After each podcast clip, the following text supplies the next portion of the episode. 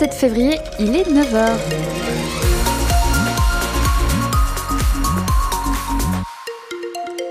Et à 9h, aucune difficulté pour circuler sur le périph' toulousain, juste ce véhicule en panne sur le sud-ouest de la Rocade, sur le périph' extérieur au niveau de la Sépierre. Donc soyez juste vigilants, si vous voyez un truc, n'hésitez pas à nous le dire, 05 34 43 31 31.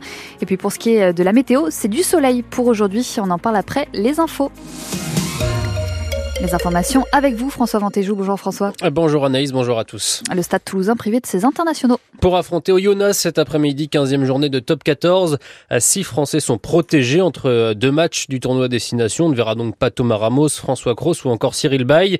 Autre absent de taille, Antoine Dupont. Il décolle aujourd'hui avec l'équipe de France de rugby à 7. Il faut donc apprendre à faire sans Clément Poitrenaud et l'entraîneur des 3/4. C'était important pour le groupe qui sont là sur les deux premiers matchs. On a vu l'influence qu'il a pu avoir, notamment sur le match de Bayonne, et sa capacité à amener l'équipe à aller chercher ce point de bonus. Maintenant, on est habitué aussi à faire ça, Antoine, pendant ces périodes-là. Donc voilà, ça commence aujourd'hui. J'ai envie de dire c'est pas un problème, puisqu'il y a Baptiste et Paul Graou qui sont là pour le suppléer, voire Arthur Retière. Donc évidemment qu'il va nous manquer, mais en même temps, il faut savoir vivre sans Antoine, et c'est ce qu'on va essayer de faire. J'espère que les résultats nous donneront raison sur les deux prochaines journées, mais c'était évidemment un atout indéniable sur ces deux premières rencontres. Stade toulousain, Oyonnax sans Antoine Dupont, donc c'est à 17h à Ernest Vallon. À suivre dès 16h30 pour l'avant-match sur France Bleu Occitanie. Vous avez la compo du stade sur francebleu.fr à la page Occitanie. Des supporters du TFC dénoncent des fouilles démesurées jeudi soir à Lisbonne avant l'entrée dans le stade. Des témoignages parlent de mains entre les fesses. Le club dit faire part de sa profonde préoccupation. Il a annoncé hier saisir l'UEFA, l'instance européenne du football, et espère l'ouverture d'une enquête. Il invite les supporters concernés à se signaler auprès de l'ambassade de France à Lisbonne ou du Quai d'Orsay. 6 associations porte plainte contre X après l'intervention des forces de l'ordre jeudi sur la ZAD de l'A69. Une plainte pour mise en danger volontaire de la vie d'autrui. Les gendarmes ont enfumé la petite forêt et brûlé les affaires des militants écolos. Hier soir, les opposants à l'autoroute entre Castres et Toulouse ont monté un autre camp sur un autre terrain prêté par un agriculteur. L'agence régionale de santé tente de calmer la colère des soignants de l'hôpital Purpan à Toulouse. Un hôpital psychiatrique sous tension depuis maintenant des semaines. Incendie, agression sexuelle, même ces derniers jours, un suicide de patients en consultation, tout ça dans un contexte de grève illimitée. Lors d'une réunion hier soir, les soignants ont exprimé leur détresse auprès des directeurs de l'ARS et du CHU. À la sortie, Didier Jaffré, directeur de l'Agence régionale de santé d'Occitanie, a fait des annonces. Alors écoutez, la réponse elle est oui. Vous l'avez entendu, on va rouvrir tous les lits qui sont aujourd'hui fermés. Alors quand je dis on va rouvrir, pas moi, ce sont les établissements qui, par une politique de recrutement proactive, extrêmement, entre guillemets, virulente, pour aller chercher des soignants pour que ces lits rouvrent. Et puis après, s'il manque des moyens financiers, je l'ai dit tout à l'heure, je l'ai annoncé, nous mettrons les moyens qu'il faut. Mais l'impératif aujourd'hui pour les établissements, c'est pas de se préoccuper du sujet financier, c'est de recruter. Et donc il faut aussi valoriser tout ce qui est fait si on veut attirer nos professionnels et nos personnels. Mais tout doit être fait de tout bois pour recruter. J'insiste vraiment là-dessus. Ce n'est que comme ça que nous réouvrirons des lits et que nous atteindrons l'objectif, vous l'avez compris, de zéro hospitalisation dans ce service de consultation. Et pour l'instant, on ne sait pas quand les lits vont rouvrir. Une nouvelle réunion est prévue la semaine prochaine. Un tractage et un barrage filtrant à partir de 13h30 au péage du Palais sur la 61. Voici la nouvelle action des infirmiers libéraux. Ils demandent une revalorisation du tarif des actes et des frais de déplacement gelés depuis maintenant une dizaine d'années. Ils sont actuellement payés 7,25 € brut de l'heure. C'est la période redoutée de l'année pour les allergiques au pollen. Oui, le nez qui coule, la gorge qui gratte, le pollen revient en force. 3/4 de la France est en alerte rouge d'après le Réseau National de Surveillance Aérobiologique. Tous les départements de l'Occitanie sont concernés. Des concentrations importantes, Pierre Emparent, et ça devrait durer.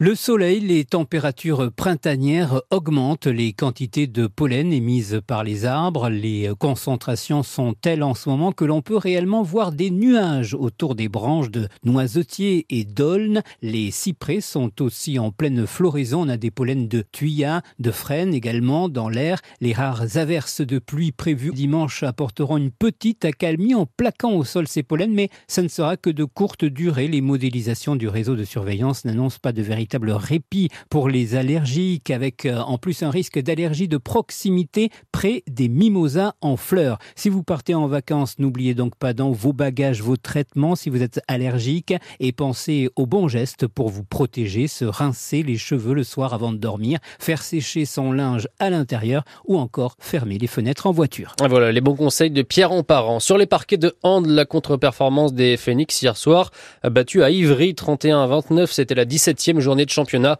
Les Toulousains sont actuellement 4e de Star League. Si vous aimez la glisse, vous pouvez aller à la patinoire de Balma. À partir d'aujourd'hui, elle est installée pour une semaine, place de la Libération, ouverte de 10h à 20h, 4 € la demi-heure. Une patinoire 100% écolo en plaques de téflon d'après la mairie. Mais c'est pas 100% vrai car quand on glisse, ça libère des particules polluantes. On en parlera demain dans notre chronique Planète Bleue Occitanie. Ce sera juste après le journal de 8h. Un petit tour sur le périph', Anaïs, pour dire que ça va plutôt bien ce matin.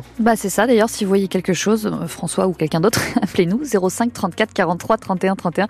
Pas de difficulté en ce moment pour circuler. Et pour ce qui est de la météo, c'est du soleil à partir de ce matin, a priori. Peut-être que pour l'instant, il est encore caché derrière quelques nuages.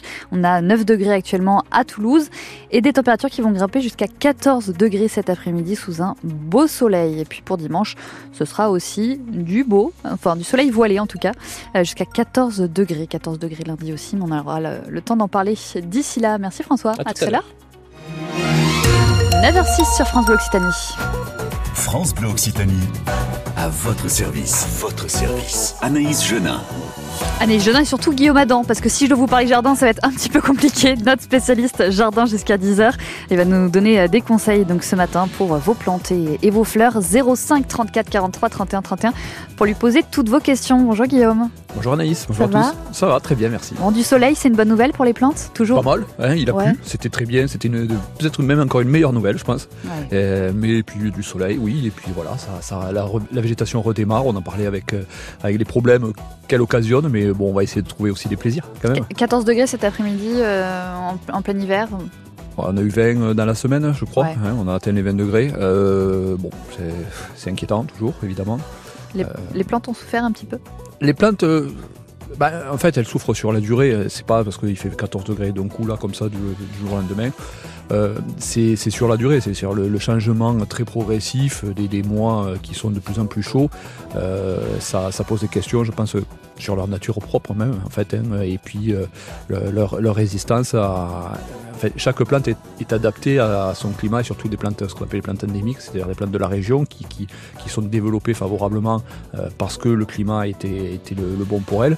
Et maintenant, certaines s'y adaptent et d'autres pas ou très mal. Et c'est là que ça pose un problème plutôt. 05 34 43 31 31 pour poser donc toutes vos questions à notre spécialiste jardin Guillaume Adam jusqu'à 10h. 05 34 43 31 31. À votre service. Et Guillaume, on va avoir des questions durant toute cette heure-ci, parce qu'on s'occupe de toutes nos plantes, toutes nos fleurs, mais si on peut déjà commencer à parler d'un sujet, c'est manifestement le moment de tailler ces hortensias. Eh oui, la semaine dernière, on était dans les rosiers pour les mêmes raisons. Ouais. Aujourd'hui, on continue et c'est une période de taille parce que c'est une période de redémarrage de végétation, justement.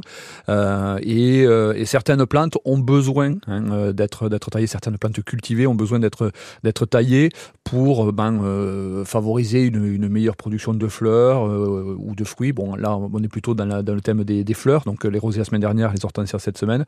Voilà, c'est nécessaire, c'est pas obligatoire, mais ça veut dire que vous aurez une floraison moins éclatante, peut-être moins de grosses fleurs, moins de fleurs en quantité aussi.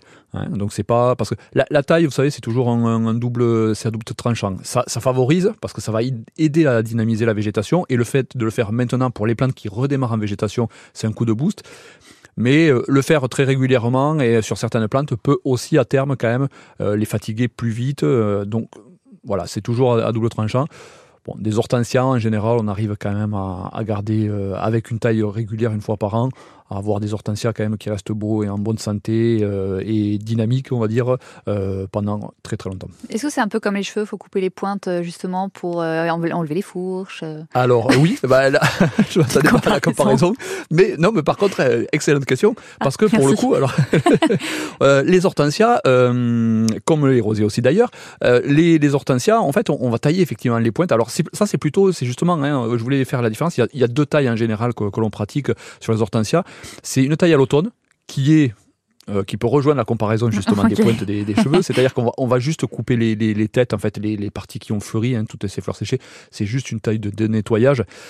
Et là, on va plutôt couper plus court, si vous voulez, pour reprendre la comparaison avec les cheveux, couper plus court pour les renforcer, pour voilà.